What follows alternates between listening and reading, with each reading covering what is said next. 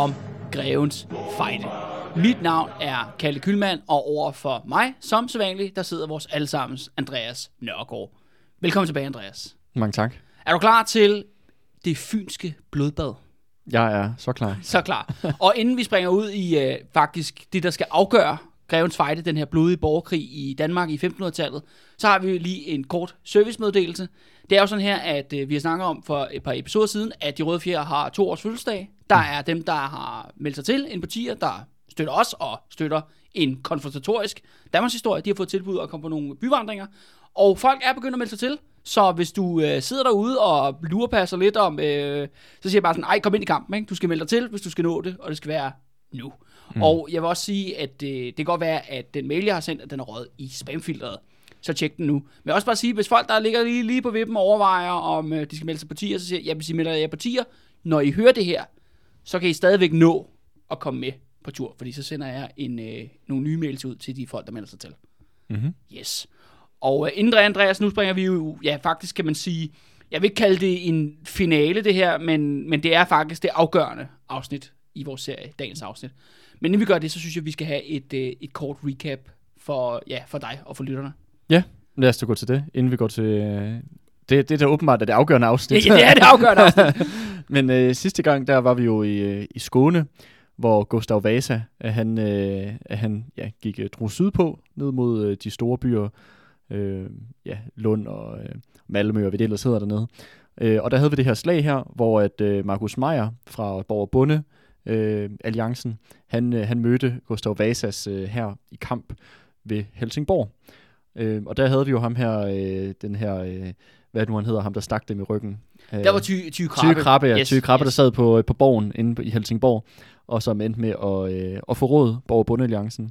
Øh, og, øh, og Markus Meier, han blev ja, sendt til eksil, eller hvad man skal kalde det, som fange øh, i, en, i en anden by i Skånelandet, og øh, hvor han havde sådan en helt Olsen-banden-agtig... Øh, Lille mini-saga. Ja, han havde sådan en helt Olsen-banden-agtig øh, øh, kup-forsøg i byen, hvor ham og borgmesteren og præsten, de to by, hvad, hvad hedder den by, der hed Varbjerg? Ja. Varberg, ja, ja, Ja, hvor de to- Halland, ja. Ja, hvor, øh, hvor Markus Meier så blev så minikong der i, øh, i Varberg efterfølgende. Men, øh, men vi sluttede af sidste afsnit med, at, øh, at reaktionen med Ransav i spidsen, at de havde landet deres tropper på Fyn. Og øh, Borg Bundealliancen, de sad jo ikke bare lurepasset. Greve Christoffer og, øh, og ham her, hertug Albert af Mecklenburg. Ja, som var virkelig kommet klaskende ind for højre. Ja, fuldstændig lige sidste øjeblik. random. Ja. Lige sidste øjeblik, ja. Ja. ja. Så, øh, så med den her, øh, ja, det, det var, Fyn var jo indtil da i Borg Bundealliancens, øh, under deres kontrol. Øhm, men nu er det ligesom, nu er det tydeligt, at slaget det ligesom skal stå på Fyn, og, og alle, øh, begge fronter, Borg Bundealliancen og reaktionen, er ligesom ved at, at forberede sig nu til kamp over Fyn. Ja, og vi er simpelthen kommet til det afgørende slag om Grevens Fejde. Og indtil videre jo har vi jo, som beskrevet i borgerkrigen, at det der med, at Borg vandt kraftigt frem i starten, og så er blevet slået slag for slag tilbage af reaktionen. Men det er ikke fordi alting er tabt, når vi nu begynder i det her, når vi står i foråret 1535 faktisk, om man så må sige, vi rammer om så må sige Grevens Fejde et år, altså borgerkrigen har varet et år. Øh, der er der stadigvæk muligheder for, at Borg kan vinde en sejr. Og det helt afgørende er jo, at, at øh, den 18. marts 1535, der begynder Ransav så at sætte øh, mænd i små både hen over Lillebælt. Og øh, i samtidig så reagerer Borgerbundealliancen på det her. De skal ligesom møde Ransav i det her slag om Fyn. Og det er jo det der med, hvis Christoffer, Hertug Albert, Ambrus Bogbinder, Jørgen Kok og alle de andre kan besejre øh, Johan Ransau i felten, måske tage ham som gissel, måske dræbe ham, der kan det være en afgørende politisk, moralsk vending i den her borgerkrig. Fordi som du nok, som vi to har talt rigtig meget om i den her serie, Andreas, vi har jo set igen og igen, at reaktionen faktisk er super afhængig af en mand. En mands kundskaber i militærfelt. Den eneste, der faktisk har udvist, om man så må sige, Talent. talent mm. på reaktionens side, det er jo faktisk Johan Ransau. Mm. Fordi at de andre, der har været, ja, der var ham der, øh, Holger Rosenkrantz, som valgte at angribe øh, 6.000 bønder op ad bakke. Der på har, mudret bakke. Ja, mudret bakke, ikke? Øh, og der har været Gustav Vasa, som er, øh, ja, mere eller mindre bare har gokket rundt imellem alle mulige øh, belejringer. Og så har det vil sige Christian 3., som faktisk ikke har let så meget i militærfelt, men som mere har været en, øh, en forhandler, en byråkrat, mm. en, en, en, en, hvad skal vi kalde det, en mand, der står i kø i banken for at låne penge til sin krigsindsats. Mm. Så det hele afhænger sådan set af Johannes Ranshavs person, men også den prestige, der er omkring ham. Fordi det er, vi er i den her mærkelige, altså den her tid, hvor det er jo et krydsfelt, hvor at, og det kommer sådan set til at vare jo ret mange år i frem i tiden, måske til og med, øh, om man så sige, Napoleonskrigene faktisk, at det der med, at den individuelle herfører og general, hans navn, renommé og rygte, er jo afgørende. Fordi det både er et rygte, der løber foran herren, der kommer, altså hans modstandere og de folk, han ligesom, ja, det område, han besætter, de frygter, at han kommer, fordi han er så god militært. Øh, og samtidig er det jo med til at styrke hans egen soldaters moral. Fordi de ved, at den, der er i toppen, er en kompetent herfører. Mm-hmm. Og det er jo det, Johan Ransau ligesom symboliserer. Og det interessante er jo også, når vi når til Borg Bundealliancen, er jo, at Christoffer har jo vundet en gang over Johan Ransau. Ja, altså Grev Christoffer, han, hvis det er rigtigt, at Ransau har jo vist sig en kompetent herfører, men det virker også til, at uh, Grev Christoffer, han har gjort det samme.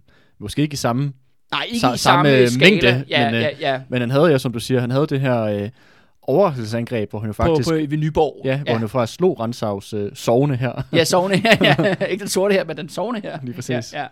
Så det var også, nu er vi ligesom, det er jo det der, hvor sat op om, nu skal de to herførere møde hinanden for første gang. Og det er klart, at begge sider må kaste øh, alle ressourcer, de har. Og hvor, at kan man sige, nu er reaktionens, om så at sige, ressourcer, de er så langt højere nu, end Borg Bundealliancen. Men Borg Bundealliancen har stadigvæk en chance på Fyn, fordi at de kan nå det, der hedder lokal, øh, hvad hedder det, dominans. Og hvad betyder det? Ja, det betyder, at de kan have lidt flere mænd. Du okay. Ved, lidt flere kanoner, lidt flere øh, fordele. Og det er også det du skal huske på, jo, at Fyn er jo et af de områder, hvor bønderne og borgerne selv har gjort opstand. Mm. Det vil sige, det er jo et kerneområde. Mm. Så det For- er fjendtlige territorier, de kæmper. Ja, ja reaktionen. Ransau ja. kæmper på fjendtligt territorium mod en fjendtligsindet lokalbefolkning, Mm. som Borg Bundealliancen kan regne med. Mm.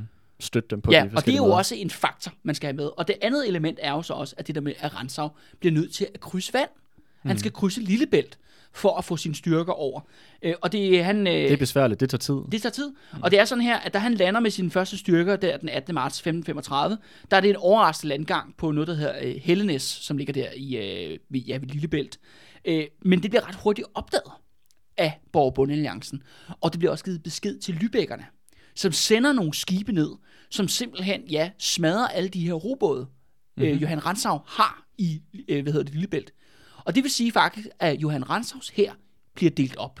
Okay. 50-50. Så halv, halv, halv på hver side af Ja, Lillebælt? hvor den ene halvdel, som siger, står i Jylland, og den anden halvdel står på Fyn. Mm-hmm. Og det er sådan, at man, det er jo lidt svært med de her tal her, men kilderne siger, at Johan Ransau, når han er ligesom, da Lübeckerne kommer og afbryder forbindelsen til Jylland, der har han omkring 4.000 lejesoldater Mhm. på Fyn. Men det er sådan her, at Borg Bundealliancen, hvis de kan sætte deres mænd over for Sjælland, som jo stadigvæk er deres kontrol, så kan de have 5.000. Ja, okay. Så der er en lille eller, Fordel. Ja, ja, en fordel in, in, in the numbers, ikke? i tallene, ikke? som jo Ja. tit er det, der kan afgøre de her, de her slag. Øh, og det er sådan her, at, at Greve Christoffer har sat, om så må sige, øh, soldater ind i middelfart til ligesom at holde øje med overgangen. Men det er fordi, de bliver jo så overrasket over, at, at Johan Ransau landsætter alle de her folk, så de er ikke simpelthen ikke nok folk til ligesom at øh, ja, forsvare det her område. Så de vælger så at trække sig øh, tilbage, og de vælger at sætte kursen mod Assens mm-hmm. på det sydfynske, fordi at Assens har en ringmur. Det er en af de her byer, som simpelthen er befæstet på Fyn på det andet tidspunkt. Og ja, Okay. ikke, altså og ikke, hvor Nyborg jo også er befæstet, men det ligger jo ud mod Storbælt. Ja. Så det her det er over på den anden side af øen. Ikke? Ja. Og derfor giver det mening at trække sig øh, tilbage der. Og det er sådan her, at øh, den her, øh, de her, hvad hedder det, ja, skal vi kalde det, øh, ja, borgerlige lejeknægte, kan vi jo godt kalde det, de, er, de begynder at trække sig tilbage, og de får rigtig meget hjælp af den lokale fynske bondebefolkning. Mm-hmm. Så På- de arbejder sammen her? De arbejder sammen. Og man siger faktisk, at de har faktisk samlet 3.000 øh, fynske bønder, måske endda mere, måske en 4-5.000 fynske bønder, Okay. som er ligesom med som, som hjælpestyrke. Og det mm-hmm. er sådan her, når vi når jo ind her i året, øh, eller her i foråret 1535, der er det sådan, vi har jo set bønderne i åben kamp før. Mm. Men de der jo, øh, efter jo ligesom at Johan Ransau jo ryd, altså smadrede Aalborg fuldstændig til ukendelighed for nogle afsnit siden, der har man meget, meget sådan, okay, vi skal nok ikke sætte bønderne ind i åben kamp mm. mod de her lejestyrker. Altså det vil man altså, trods alt, fordi det vil jo bare føre til, at de bliver Massakre. ma- ma- mas- massakreret. Ikke? Ja, ja. Og man skal også, jeg vil også lige vælge og øh, lige øh, gøre opmærksom på, hvis man kan huske helt tilbage i Sørens Fejde, Ja. tilbage i, i 1525, hvor, hvor massiv tab bønderne led der ud til Johan Ransau i den konflikt mm. der. På den måde så kan man sige, at Rensau, han har jo ligesom renommé for at, øh, at være rimelig øh, effektiv til at nedkæmpe bønder i hvert fald. Ja. Så det er jo i hvert fald, ja, det er jo ikke det smarteste at sætte dem måske i forreste linje. Nej, nej, nej. Men, men, men bønderne er altså med, og de, er, og de har, om så at sige, en, øh, en supportrolle. Ikke? De har en, en støtterolle øh, til den her her. Og det er sådan her, at i Middelfart, der har faktisk øh, grevens styrker, de har nogle øh, kanoner blandt andet, øh, mm-hmm. som de vil så have med til Assen, som så sådan set skal blive trukket. Øh, og dem giver de her øh, lejesoldater, dem giver de til bønderne, om som de siger, at de skal, og de skal fragte dem. Men der er det så her, Andreas, at det her rygte om Johan Ransaus effektivitet, det gør simpelthen, at de her borgerlige lejesoldater, eller de her lejesoldater, de forråder, de forråder bønderne. Nå. De efterlader dem som en fælde ude på vejen. Hvor alle de her lejesoldater, de sætter kursen lige så hurtigt de kan mod Assens, tager ind i byen og smækker byporten efter sig. Så lader de bønderne være ude i åben mark Sammen med de her kanoner. sammen med de her kanoner, og du ved, hestevogne, og hvad de nu ellers har, der skal mm-hmm. fragte ting ind. Og det betyder så, at Ransau selvfølgelig har en hurtig mobil styrke. Han opdager dem selvfølgelig hurtigt. Og den 20. marts 1535, ja, der er der så, de kalder det et slag i øh, historiebøgerne. Det er noget, der hedder slaget ved Farveskov øh, bjerg, som er altså ikke et bjerg, men en bakke Mm-hmm. på Fyn. Men det er rettere sagt at kalde det massakre. Der er ikke noget, der minder om et slag der. Johan Ransaus styrker simpelthen øh, indhenter de her bønder, der går, jo selvfølgelig trækker de her kanoner langsomt langs, øh, du ved, landevejen, øh, og så, øh, ja, så massakrerer de dem. De får bønderne når engang at stille op i slaglinje. Mm. Altså de, De får ikke ben de bliver bare, bliver, altså de kaster sig over dem. Og man vurderer i hvert fald, at om over 3.000 fynske bønder bliver dræbt i den her massakre ved Farveskov Bjerg. Mm-hmm. Altså virkelig et, et blodbad. Og det interessante er også, at efterfølgende har Christian den 3. været ude og tage afstand fra det. Nå. Fordi det var så tydeligt en massakre Nå. på masseskala. Og det er jo ikke, fordi han har gjort det nogen andre Nej. tidspunkter. Jo, jo, jo, jamen det, det er sådan lidt fordi, det, der er jo også noget med det der med, når de er sådan lidt øh, forsvarsløse personer, ikke? Ja. Det er det der med, lige snart at bønderne, om så må sige, vender armbrysten eller spydet eller øh, len mod øh, her- herremand, jamen, så, så er der sådan så givet carte blanche mm. til, at du bare kan, du kan myrde løs, ikke? Mm. Men det her, det er folk, altså, der er, øh, du ved, der er på, om så må sige, bare fået besked om, at de skal fragte en masse ting, og det er jo sådan folk, som ikke er særlig godt bevæbnet, og så videre, så videre. Mm. Og så kommer de der folk, og de bare altså, går i blodrus. Og Christian 3. og, øh, og faktisk også Ransau i hans rapport efterfølgende til Christian 3. Han skriver også, at jamen, altså, jeg mistede kontrollen. Nå. Altså mændene gik amok, altså okay. fuldstændig i sin blodrus. Ja. Og det fører til, at Christian den 3. han får så et nyt tilnavn, Andreas. Hvad bliver det? Han bliver for nu af kendt som Christian den Blodige. Okay. Og det, men det er i forhold til, hvad der sker i resten af vores historie, og efterfølgende hans tid som konge, det er jo ikke et navn, der bliver råbt ud på tinge. Det er noget, der bliver visket Mm. i bondehusene rundt omkring, og i borgerhusene inde i byerne og sådan nogle ting. Ikke? At hvor, hvem er kongen? Det er Christian den Blodige. Ikke? Og det er på grund af det her, den her massakre på de her fynske bønder. Ja, det er altså det, kan der... man sige, ja, det er det, der ligesom udløser, men som vi kan allerede, altså det er jo ikke fordi, det er, den, det er jo ikke vores første bondemassakre i vores historie, det her, Altså, vel? ja. Men, men det her, det er altså simpelthen et, en, ja, en kæmpe gruppe af for, øh, forsvarsløse fynske bønder, de bliver simpelthen brutalt nedslagtet Mm. i, i, ja, i den her massakre ved Farve, øh, Bjerg. Men det vil så sige, at de her øh, lejesoldater og, øh, og øh, ja, borgermilitser, eller hvad man skal kalde dem, de, øh, de kommer så ind til Assens, hvor de forskanser sig. Ja. Men det betyder vel også, at de har mistet deres kanoner nu. Ja, det har de jo så. Det vil, det, det, og, og nu har reaktion til gengæld erobret de her kanoner, som jo så kan bruge til at skyde murene i stykker ved Assens. Ja, men altså, Jeg tænker, jeg tænker bare, at det lyder også som om, at Ja, det er... jamen, altså, problemet er jo lidt, jeg kan jo kun lidt snakke ud for det her lidt sparsomme kildemateriale, hvad der så sker. Men mm. efterfølgende, det der sker efter, at de her, ja, at den her, ja, de her 3.000 døde bønder, de ligger der på, på slagmarken, så tager selvfølgelig Rantzau ned med sin styrke på 4.000 mand ned og belejrer Assens. Mm. Men der, der begynder han faktisk at løbe ind i problemer, fordi han kan sgu ikke tage Assens i, i, lige i snuptag. Det er faktisk sådan her, at den 16. april, altså faktisk en måned, en måned senere, der har han et stormangreb. Han forbereder sig med en stormangreb på Assens, mm. men det slår fuldstændig fejl. Og faktisk har Johan Rantzau over 500 dræbte Okay, i det her fejlslående stormangreb. Ja, det er godt nok mange. Så det siger jo også noget om Assens fæstning, eller hvad, ligesom hvad de, eller i hvert fald de her lejesoldater også inde i byen, at de ligesom holder den, eller borgerne i Assens er i stand til ligesom at, øh, at holde, øh, holde fæstningen. Ja, ja. Så Rantzau bliver sådan set trukket ind i, i, i en blodig belejring om Assens.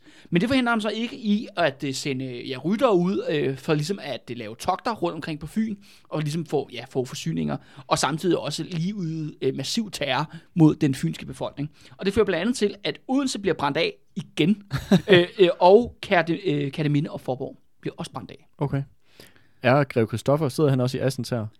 Øh, ja, eller det er faktisk sådan her, at Borg Bundealliancen holder sig nu tre byer på Fyn. Mhm. Og de holder sig Assen, som vi lige snakker om, men også Svendborg og, Nybe- og, og Nyborg, undskyld. Ja. Og det kan de jo blandt andet gøre, og man skal stadigvæk huske, at Lübeckerne er stadigvæk overlegne til søs. Mm. Efter den her lidt mærkelige fred, der opstod jo nede efter kampene i Holsten blev afsluttet, der kan- jo netop øh, Jørgen Wollenweber og de andre Lübecker jo netop forsyne og fragte, om man sige, Borg Bundealliancens øh, folk frem og tilbage. Mm. Og det vil sige, at man sådan set kan holde forbindelsen åben, ja, dertil, til Assens, og Svendborg og Nyborg. Men Assens, er det en, ligger det ud til havet? Ja, det gør det, ja. Det Nå. ligger i den, øh, altså Andreas, Assens ligger lige, sgu da lige over for Kolding. Altså, når du, Gør det helt. det, eller? Ikke Nå. helt. Men jeg har faktisk været i Assens. Men, men er det ikke også noget med, at du har noget familie i Assens? Det har du sgu engang sagt til mig. oh, men, ikke, jo, jo, det er ikke, men det er ikke helt lige i Assens, men det er området nå, dernede okay, omkring. okay, Jo. okay. Men anyway, men, jeg vil, men Assens ligger ud til havet, det kan jeg faktisk ikke engang huske. Det gør det. Nå, okay. Det forklarer, jeg troede, det lå indlands, men det forklarer, det, gør- det forklarer lige pludselig, at Lübeckerne kan, kan hjælpe dem på Ja, den altså, måde. der står i hvert fald lige forsynet over, over vand i hvert fald. Okay, ja. Men så lad, så lad os, så accepterer jeg, at Assens ligger, ligger til, til havet. Ja, okay. ja. Nå, men det er også en fed diskussion. Hvad, har du aldrig været i Assens? Jeg har aldrig været i Assens. Har du været i Assens? Jeg har været i Assens, Okay. men jeg kan, Kan, ikke, du ikke jeg, huske, altså... Ja, prøv, jeg, det er mange, mange, mange år siden. Jeg kan ikke huske, om det lå ud til havet eller ej. Men det gør det så, Nå, åbenbart. Det er jeg ret sikker på. Det skal vi nok få noget feedback på, det her. Altså, vi må se, hvordan det går. Hvis vi har nogle lytter ude i Assens, så skriv gerne til os og, og send billeder, billeddokumentation. Ja, vi, vi, vi er simpelthen ikke i stand til at google, når vi sidder her. Jo. Nej, nej. nej, nej Assens Havn, for eksempel. Ikke? Nå. Jeg hører, der er, hør, de ligger ud til vandet. Jamen, fair, fair nok. Ja, fair okay. nok. Ja, hør, jeg, hør, jeg ved, de har en Peter Villemo-statue nede på havnen. Nå. Det er jo sådan her, at, øh, at det er jo så den her øh, situation, når vi når ind i april øh, 1535, at øh, om så sige, Rantzau er om så sige, fastlåst i en belejring foran Assens, øh, og nu, er, nu ligger faktisk initiativet jo hos Christoffer og hertug Albrecht af Mecklenburg, som vi snakkede om sidst. Mm-hmm. Øh, og de er jo ligesom, ja, nu skal vi, de kan godt se, nu er det nu, at vi skal have det her afgørende slag. Hvis vi skal slå Rantzau, hvis vi skal vinde Grevens Fejde, eller borgerkrigen, så er det altså nu, alting skal sættes ind. Øhm, og, man besinder, og det man sælger, man vælger simpelthen at sætte alt på et bræt. Alt, hvad der ligesom kan, du ved, øh, ja, undværes mm. af mænd, og hvad det. Og mobiliseres. Ja, mobiliseres. De bliver altså fragtet fra Sjælland til Fyn, og selvfølgelig med Nyborg som primær, øh, hvad hedder det, udskibningshavn, ikke?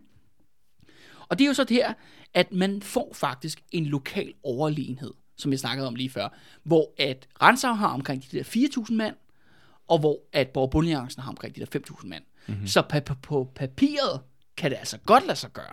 Og på den anden side er der jo ikke tale om Rantzau versus en eller anden. Nej, det er faktisk professionelle lejesoldater, ledet af to, på papiret i hvert fald, lige så veluddannede mm, krigs... kompetente. Ja, kompetente krigsledere, ikke? Ja. Men så er det så her allerede nu, at overkommandoen for øh, Borg det løber ind i problemer. Og det falder selvfølgelig ind i den her personkonflikt, der er mellem Grev Christoffer og Hertug Albrecht. Fordi begge to er jo blevet lovet, at de skal engang være konge af Danmark. Mm-hmm. Og så viser det sig også, at Albrecht er vanvittig inkompetent. Han er den værste allierede i Danmarks historie, vil jeg våge påstå. Og det er også fordi, at Det var rigtig fedt, at Lübeck lige fik opstået ham her på falderæbet. fordi det, det åndssvage er, de bliver jo landet over i Nyborg, ikke? Og nu er det jo ikke fordi, at Fyn er verdens største ø, på nogen som helst måde. Øh, men det tager fra april og hele vejen til juni, før at hæren er ankommet til Forborg. Hvor, hvorfor dog det? Ja, det ved jeg sgu da ikke, Andreas. Det, det, det er derfor, jeg er frustreret omkring ja. det. Fordi jeg kan simpelthen ikke forstå, og det er fordi, jeg har med Albrecht, der er et eller andet, det går vanvittigt langsomt. Mm. Altså, jeg, altså du, du kunne jo se, hvordan Ransau han jo på få dage kunne indtage Jylland. Han gjorde det jo nærmest på et par uger. Ja, ja. Hvor at øh, for Albrecht, som jo, og desværre er det, jo, er det jo sådan her, at fordi at øh, de har jo brug for alle de ressourcer, de, de kan udefra, og nu har man jo ligesom hertog Albrecht, der ligesom er kommet ind, så, det, så officielt bliver kompromis, at det er ligesom ham, der har overkommandoen. Og så er Christoffer næstkommanderende. Mm-hmm. Så det er egentlig hans ansvar Mhm. i, sidste, i sidste ende. Men der er simpelthen, jeg ved ikke, hvad fanden der sker med infight, eller de er uenige om strategien, eller hvad fanden, eller på den måde, de skal slå Ransau på. Men det gør simpelthen, at fra april og til juni, der bevæger Borg Bundealliancens her så vanvittigt langsomt. Okay, det virker, øh, Igennem altså ganske få hundrede det virker ka- katastrofalt. Mega katastrofalt. Men når de så ankommer til Forborg, så ligger faktisk Albrecht en slagplan. Og han udtænker en krigsplan, og der bliver også sendt bud til de, de belejrede styrker i Assens. Deres plan er faktisk ikke en dårlig plan. De vil angribe selvfølgelig Ransau fra to sider. Mm. Altså om så må sige, at øh, ja, En knivtang. ja, borger alliancen med Albrecht i spidsen, det kommer selvfølgelig fra den ene side, og så skal borgerne og, bø- eller borgerne og de der legetropper ind i, i Assens, de skal selvfølgelig angribe fra den anden side. Og de aftaler også, hvad signalet skal være til det her angreb, skal ligesom gå i gang. Og det er simpelthen, at øh, nogle af Albrechts mænd, de vil sætte ild til et bondehus ud på en høj, ikke så langt fra Assens. Mm-hmm. Så, så det kan ses, okay, så er det nu, at vi ligesom bryder ud og angriber fra to sider. Mm-hmm. Og, det, og det burde jo så kunne lade sig gøre at besejre Ransau i åben mark. Ja. Men, Andreas, nu kommer der altså en rigtig røverhistorie okay. om, hvad, hvad, hvad der så sker nu. Og det er sådan en af de her historier om, at den er næsten for, for god til at være sand, ikke? Øh, men, det, men man skal sgu aldrig sige aldrig, vel? Når det kommer til, øh, når det kommer til historien. Så, historien Og så er jeg ikke sådan en midler historie. Nej, nej. Historien er, at i Forborg, der er der en præst, der hedder Hans Madsen. Og han er lojal over for den lokale herremand, mm-hmm. som selvfølgelig er flygtet for lang tid siden. På, under- og han, som er på reaktionstid. Ja, ja. Han, han ligger og fiser rundt over i Jylland og hygger sig. Men ham med Hans Madsen, han er af en eller anden årsag utrolig lojal over for den her lokale herremand i Forborg. Og der er det sådan set, at han har fået ansvaret for at gemme den her adelsmands skatte, altså alle hans penge, som vi også taler om i relation til Skåne, der, hvor foden skulle gemme pengene osv. Og, og det har han gravet ned et eller andet sted. Øh, Men så er det sådan her, at når den her utrolig langsomme borg her faktisk rykker ind i Forborg, så får de selvfølgelig fat i ham her. Fordi går jo, han ved jo, hvor skattepengene er. Og siger, du skal, du skal fortælle os, hvor de der penge er, så vi selvfølgelig kan bruge dem til at betale lejesoldater for. Ja. Øh, Det vil han ikke sige. Så det fører til, at de øh, torturerer ham. Det er jo, det er jo klart. Det er Øh, det ja, eneste, man kan gøre. Ja, og det er jo meget standard dengang. Det er også borgerkrig. der, der, hør, det er borgerkrig. Man skulle da være skam, hvis man ikke lige torturerede lidt, øh, når, præst, der, når der alligevel var borgerkrig. Ikke? Ja. øhm, og det er sådan her, nogle af, det, siger, det er så bare nogle af Christoffers mænd, at det, de gjorde, øh, gjorde ved ham, det var, at de hængte ham op i tommelfingrene. Ja. Altså simpelthen, man bliver får sådan et stykke snor rundt om sine tommelfingre, så bliver man hængt op i en eller anden bjælke inde i et eller andet hus, ikke? Og så gør det rigtig ondt, at man hænger der, ikke? Ja, det lyder da også øh, meget smertefuldt. Ja, men, men de tog også lige skridtet lidt videre, fordi øh, det, de gjorde også, var, at de varmede noget jern op, til det blev glødende, og så stak de det ind i armhulen på ham. Au, for satan. ja, og for ligesom at sige, hvor er pengene? Giv os de der penge der, du har gravet ned et eller andet sted. Øh, men det vil han sgu ikke sige. Og så på et eller andet tidspunkt, så bliver de her, øh, hvad hedder det, lejesoldater, de bliver ligesom trætte af at torturere ham, eller skal have noget pause, eller eller andet. Det kan også være hårdt arbejde jo. Ja, ja. Øh, og så, så vælger de så at, ligesom at bare lukke ham ind i sådan et skab, der er i det der hus, og låse, låse det der skab, og så sidder han derinde. Og, så og, og nu er det så her, at røverhistorien starter, fordi at, øh, det der med, at man torturerer en præst, ja, hvorfor ikke? Det, den, den, er, den, er med, den er med på, den vil jeg gerne købe.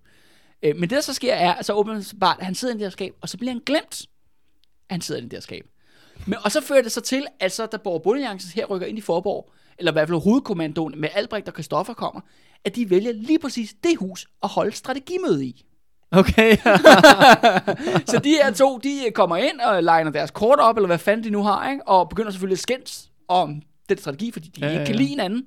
De hader hinanden, de er jo rivaler jo i og det bliver enige om, at vi skal brænde det der... øh, bondehus, ja, ja, og lave det der knivtangsangreb på, øh, på Ranser. Og alt imens så ligger den her blødende, nøgne præst Ind i det her skab. inde i det her skab, uden at der er nogen, der lægger mærke til det. Mm-hmm. Det er det, historien er. Ja. Og så selvfølgelig, efter de har skændt i rigtig lang tid, og siger, "Jamen, okay, nu gør vi det her, så går de selvfølgelig ud af det her hus igen. Og så om natten, fordi ham der præst er blevet glemt, så lykkedes det ham faktisk at bryde ud af sin ja, ræb, eller hvad, hvordan Lige han- pludselig lykkes det. Ja, og bryde ud af det her skab, og så flygter han nøgen, blødende, ned på stranden og stjæler en båd. Mm-hmm. Og så lykkedes det ham, øh, modsat til Borg Bundealliance, så lykkedes det ham faktisk inden for et døgn at komme til Renshavs her, hvilket jo er øh, vanvittigt imponerende i af, hvor man langsomt den er her. Og så går historien på, at Renshav modtager den her nøgne, blødende præst, ind i hans lejr og siger, jeg ved, hvad Borg Bundealliancen har tænkt sig at gøre. Så han ligesom får nyheden om, hvad deres angrebsplan er, så Ja. han kan forberede sig mm-hmm. på det her slag. Okay, ja, men det lyder lidt for godt til at være sandt. Men altså, Men altså, det, er- det er mangel på andre kilder, må vi jo, må vi jo antage, at det her det er sådan, det foregik. så det er det, vi går ud efter. Ikke? Ja. Ja. Altså, øh, det, borgerkrigen i Danmark blev afgjort af en En nøgen, blødende præst. præst i et skab. ja. Så fik I den, Ja. yes sir. Ja. Og det fører sig til, at på dagen, hvor at det afgørende slag i Grevens Fejl skal stå 11. juni 1535, ja, man burde jo lave det til en national sørgedag i min optik, øhm, der, øh, der er nærmere jo Albrecht og Christoffers her på den ene side, og borgerne og, og lejesoldaterne i Assens, de er klar til slag, men Ransau, han er satme også klar. Og det dagen sådan set starter med, der den 11. juli 1535, det er, at Ransau vælger at sætte ild på hele sin lejr. Nå, Altså, altså, han, altså, han, sætter ild til alt. ja, Han telte, har, telte, ja, telte. Han har jo sine egne telte og de bondehuse, der er ude for byen. Han sætter ild til simpelthen alle det der. Mm. Så når når man står på Assens ringmur og kigger ud over det sydfynske landskab, så kan du ikke se andet end brændende huse Mm. og telte og hvad det nu kan være, så langt øjet rækker. Og der tænker Assensborgerne jo lidt, hvad, øh, jamen det kan jo ikke passe, eller aftalen er jo, at det der enkelte hus skal gå op i flammer, men nu brænder det hele. Mm. Og det skaber jo netop den her Uklarhed. uklarhed om, hvad der så skal ske. Og, og så er det sådan her, at på daværende tidspunkt, der er Borg Bundejances her, de er rykket op på en, øh, en høj, en høj en, en bakke, som så bliver kaldt Øksenbjerg. Af en eller anden grund, så har alle øh, hvad hedder det, bakker på Fyn, de har et navn efter bjerg, åbenbart. Øh, de bliver altså kaldt bjerg, det er de så ikke. Men det er noget, der hedder øh, Øksenbjerg, og der er de sat op, og der har han faktisk lavet en vognborg, som vi har talt om tidligere. Ja, og det er Borg Bundealliancen, der har gjort det. Ja, det har gjort det, ja. øh, som er ligesom sådan et, øh, ja, et, øh, hvad skal vi kalde det, vi har talt om det i relation til Sørens Sådan et, øh, sådan et øh, improviseret fæstning-agtigt, med Ja. de der forskellige vogne, der er sat i en eller anden form for formation. Ja. Og der står de deroppe og ligesom venter på, at Ransau kommer til dem. Og det er jo det, de prøver jo ligesom at signalere til øh, dem inde i Assens, at de skal komme ud jo. Mm. De, det er jo derfor, de står op i den her forsvarsmæssige position og prøver at signalere dem om at komme ud. Øh, men der er det jo selvfølgelig, at Ransau har ikke lyst til at angribe en styrke, der er større end hans egen, mm. op ad bakke. Nej, nej, han er Fordi dum. det var jo lige præcis det, der gik galt i Svendstrup, ikke? Ja, ja. Og han er en bedre general end ham i Svendstrup. Ja, lige præcis. Så det han er, han får så faktisk brugt de der skide kanoner, som han har erobret. Ja. For, for de der fynske bønder. Fordi han begynder så at sætte kanoner op, og begynder at skyde op på den her vognborg. Mhm. Mm-hmm. Men i modsætning til, hvad der skete i Skåne, der vælger så Albrecht siger, okay, vi bliver ikke siddende her og modtager det her øh, kanonbombardement. Vi går simpelthen til angreb. Fordi vi har jo the numbers. Mm. Vi er overlegne i antal. Så han simpelthen, de forlader så deres øh, vognborg, og så begynder at sætte sig op i angrebsformation, og begynder at øh, gå fremad mod Ransau. Mhm. Det, Og, hvem- og så, hvem er det, der leder det her? jamen det er, så, det er jo Albrecht, der i hvert fald officielt har overkommandoen Ja. her. Men Grev Christoffer er der også med. Ja, Grev Kristoffer. Og så er det her, at i det her angreb begynder det at fuck op. Fordi at Albrecht, han leder Borg Bundealliancens kavaleri. Mm-hmm. Altså rytterne. Men Christoffer er med fodfolket. Og især blandt andet øh, Borg Bundealliancens skytter. Altså de her geværskytter. Mm-hmm. Som Ransau også har. Altså, mm. men, det var, men, men da de her to, om man skal sige fodfolk og ryttere, så kommer rytterne for langt. Og man så sige, begynder sådan set, at formationen begynder at bryde. Der kommer større og større afstand mellem de to dele af Borg Bundealliancens her, da de angriber ned ad Øksenbjerg, ned mod Ransaus position. Mm. Men det er jo virkelig, altså hvis man, hvis man prøver at sætte sig ind i Ransaus øh, sted, og hans lejesoldater, de står nede for enden af en bakke. Der kommer de her, ja, Overlegne mængde folk. ja i, hvert fald, i hvert fald en 400-500 ryttere ned mod dig, ned ad bakke. Og der er det der, at Ransau, han står i første linje med alle sine skytter legnet op.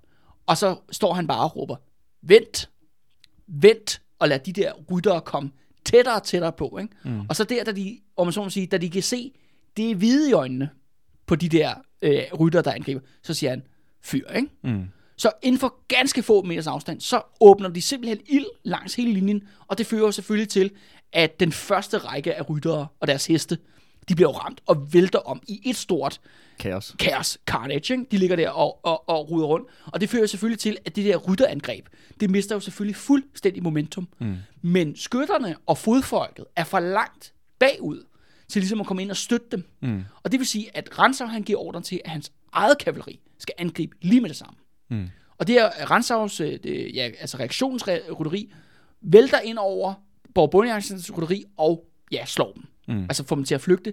Og efter de ligesom er blevet slået, der kan de koncentrere sig hele deres styrke mod fodfolket. Mm. Og fordi fodfolket ikke har rytteri til at back dem op, så er de enormt sårbare jo Ja. for flankangreb, og hvad det nu ellers kan være for det her kavaleri. Ja, ja. Og de det, fyrer- det, er jo, det, er jo, det er jo fuldstændig ligesom en tank. Ja, ja, ja. altså lige- at have, at have, at have kavaleri, det er, det er så meget mere værd end fodfolk. Og det fører til, at Borg her bliver flået fuldstændig i små stykker.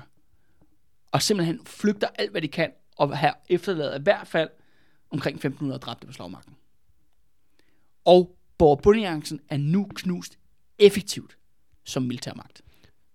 Den, øh, de folk, der sad inde i Assens, de nåede aldrig komme med De ud. nåede aldrig at komme ud, og det der så sker kort efterfølgende, det er, at Lübeckerne kommer, evakuerer tropperne, altså de der lejesoldater, og sejler dem til, øh, til Sjælland, men borgerne i Assens bliver efterladt. Og Ransau udråber en dags plyndring. Mm-hmm. Og det vil sige, at så er der også massakre i Assens. Mm. Altså de bliver simpelthen, øh, ja, de, de lider lidt den samme skæbne, som Aalborg lider faktisk ja. Ja. i Assens. Endnu blodigere. Det er en grund til, at jeg har kaldt den her episode Det Fynske Blodbad. Mm. Fordi er du sindssyg, at Fyn bløder i det her afsnit? Mm. Altså mange, mange tusinder, der kommer til at miste livet. I, i, ja, især på borgerne og bøndernes side mm. i den her, i den her konflikt. Hovedsageligt. Ja. Men hvad med, øhm, hvad med ham her, hertug Albert og, øh, og Grev Christoffer? Ja. Dør, dør de i det Nej, her? nej, nej, de undslipper jo. Okay. Og de undslipper faktisk til, til Svendborg. Øh, og der er det sådan her jo, at Lübeckerne og Jørgen Voldweber har jo stadigvæk de her skibe, de kan fragte dem. Og det er jo fuldstændig, ka- altså det er jo katastrofalt nederlag, de lider ved Øksenberg. Øh, ø- Øksenbjerg der. Men de, tropperne kommer jo, og så kan de, ligesom som de ankommer til Svendborg og Nyborg, så begynder Lübeckerne så at evakuere dem og sejle dem over til, til Sjælland. Men imens, og det her, det foregår jo i juni måned i 1535. Hvis vi så springer over til Skåne, mm-hmm. hvor at Gustav Vasa sidder i Lund, Mm-hmm. han har ikke, om så må sige, siddet på hænderne i løbet af den her periode. Han har faktisk brugt, han har ikke angrebet øh, Landskrone og Malmø, som sagt har været den her, om så må sige, øh, Ingemandsland. Der... Ingemandsland chit-chat frem og tilbage i forskellige træfninger. Men det har han faktisk primært brugt tiden på, det han har for første gang i Sveriges historie, har han opbygget en flåde. Okay. Han er simpelthen ham, der skaber den første svenske flåde. Men det ironiske er så, at da han så bygger den her svenske flåde, så har han ikke nogen admiraler, fordi svenskerne har aldrig haft en flåde før. så hvem hyrer man, eller hvem får han faktisk? Han får en mand af Christian den 3. til at lede hans flåde. Og det er faktisk en mand, som hvis man nogensinde har været i flåden, så kender man helt sikkert hans navn. Det er en fyr ved navn, der hedder Peder Skram. Nå, og hvorfor er han så kendt? Ja, øh, det er sådan her, at du, hvis du husker helt tilbage til kong Hans Sortsyn, ja. Han, det er ham, der sådan set har lavet den før, altså Danmarks første flåde i Danmarks historie. Og den første admiral, han fik, det var en fyr, der hed Peter Skram, som var så en ung mand dengang. Mm. Så Peter Skram, han er ligesom, hvad skal vi kalde det, the founding father af den danske flåde. Okay. Altså, og jeg, jeg tror, altså... Ja, Og så åbner også af den svenske. Ja, åbenbart også af den svenske, ikke? Og han er ligesom Danmarks førende admiral, og han har vundet en række søslag mm. øh, mod tyskere og svenskere, og hvad det nu ellers skal være, ikke? Altså, du ved ret rundt og lavet alt muligt i Kong Hans og Christian Dannes krige. Ja.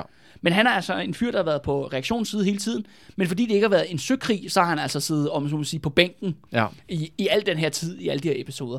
Ja. Men han blev ligesom sat Og til... den eneste, han jo kunne kæmpe mod, det var Skipper Clement. Øh, ja, men det var jo med, han var jo mere pirat jo. Åh oh, ja, Ja, det er ja, med et par skib, så det er jo ikke fordi. Ja. det har været sådan søslag, søslag. Nej, nej, sandt. Men nu får han altså en svensk flåde på en, en 20 skibe, eller hvad det kan være, øh, og skal simpelthen prøve at møde øh, Lübeckerne i, i åben kamp. Øh, og, øh, og det går faktisk også ret godt. mm-hmm. øhm, for det første er, at han overrasker en øh, Lübecksk øh, øh, flåde ved Bornholm, ja. hvor de simpelthen er sejlet ind for at, ligesom at, at, at ligge og, og vente der.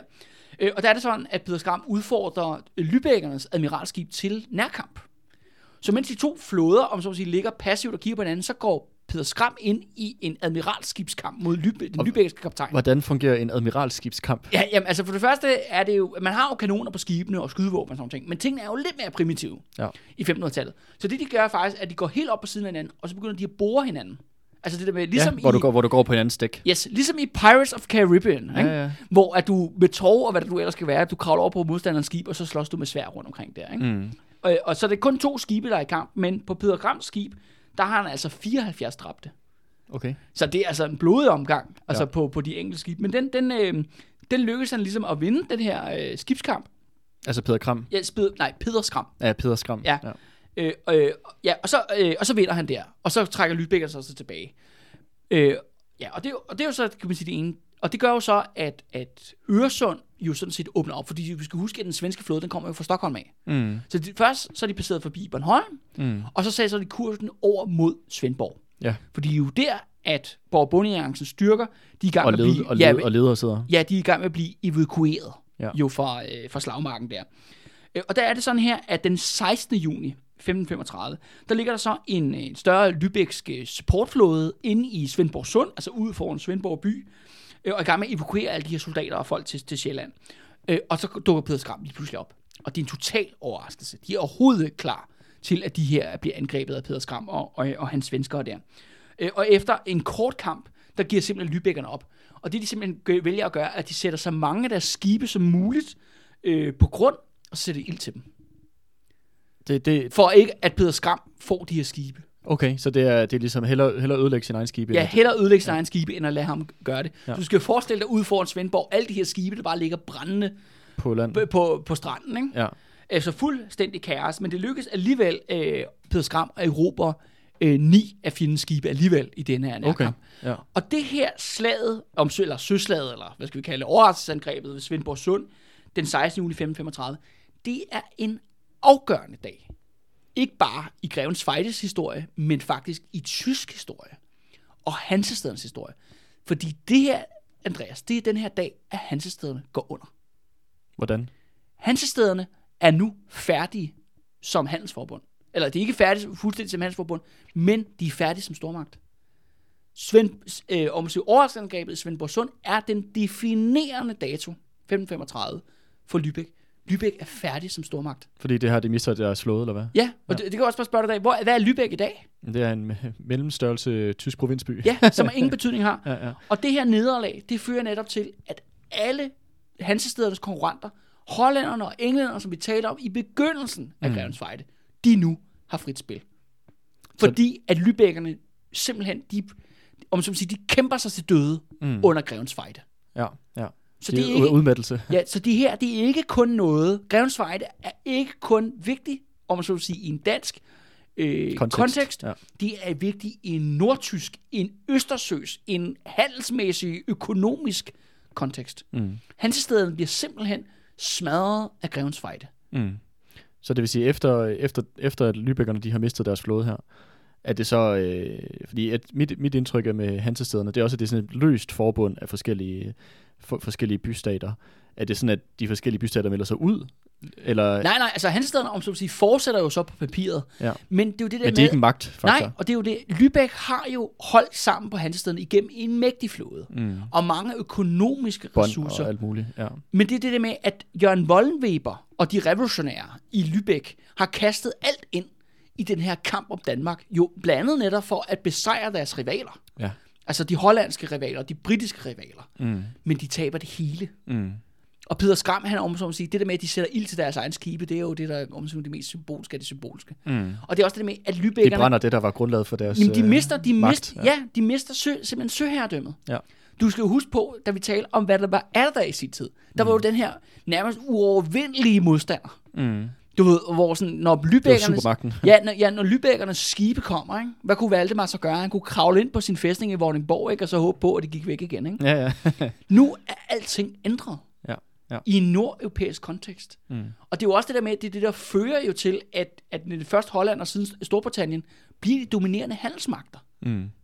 Ikke bare på europæisk plan, på global plan. Mm.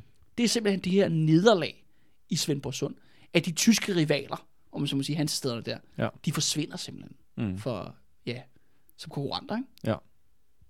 Så Jamen farvel. dramatiske begivenheder. Ja. Det man skulle sige. Farvel Lübeck. Farvel øh, Jørgen Wüllenweber, Wüllenweber som, øh, som øh, ja, storpolitiske... Ham, ham er vi ikke Nej, nej, jeg, jeg med ved godt, han ikke Ja, er ude endnu, ja. men, øh, men, øh, men det, er da, det er da meget... Øh, hvad skal vi sige? Lübeckerne har været en, øh, en aktør i flere serier, vi har Ja. ja. lavet nu indtil videre. Både med Valdemar Atterdag og også nu her i Grevens Fejde. Så det er, da, det er da vildt nok, at det her nu er deres dødstød, som vi nu er vidne til her. Ja.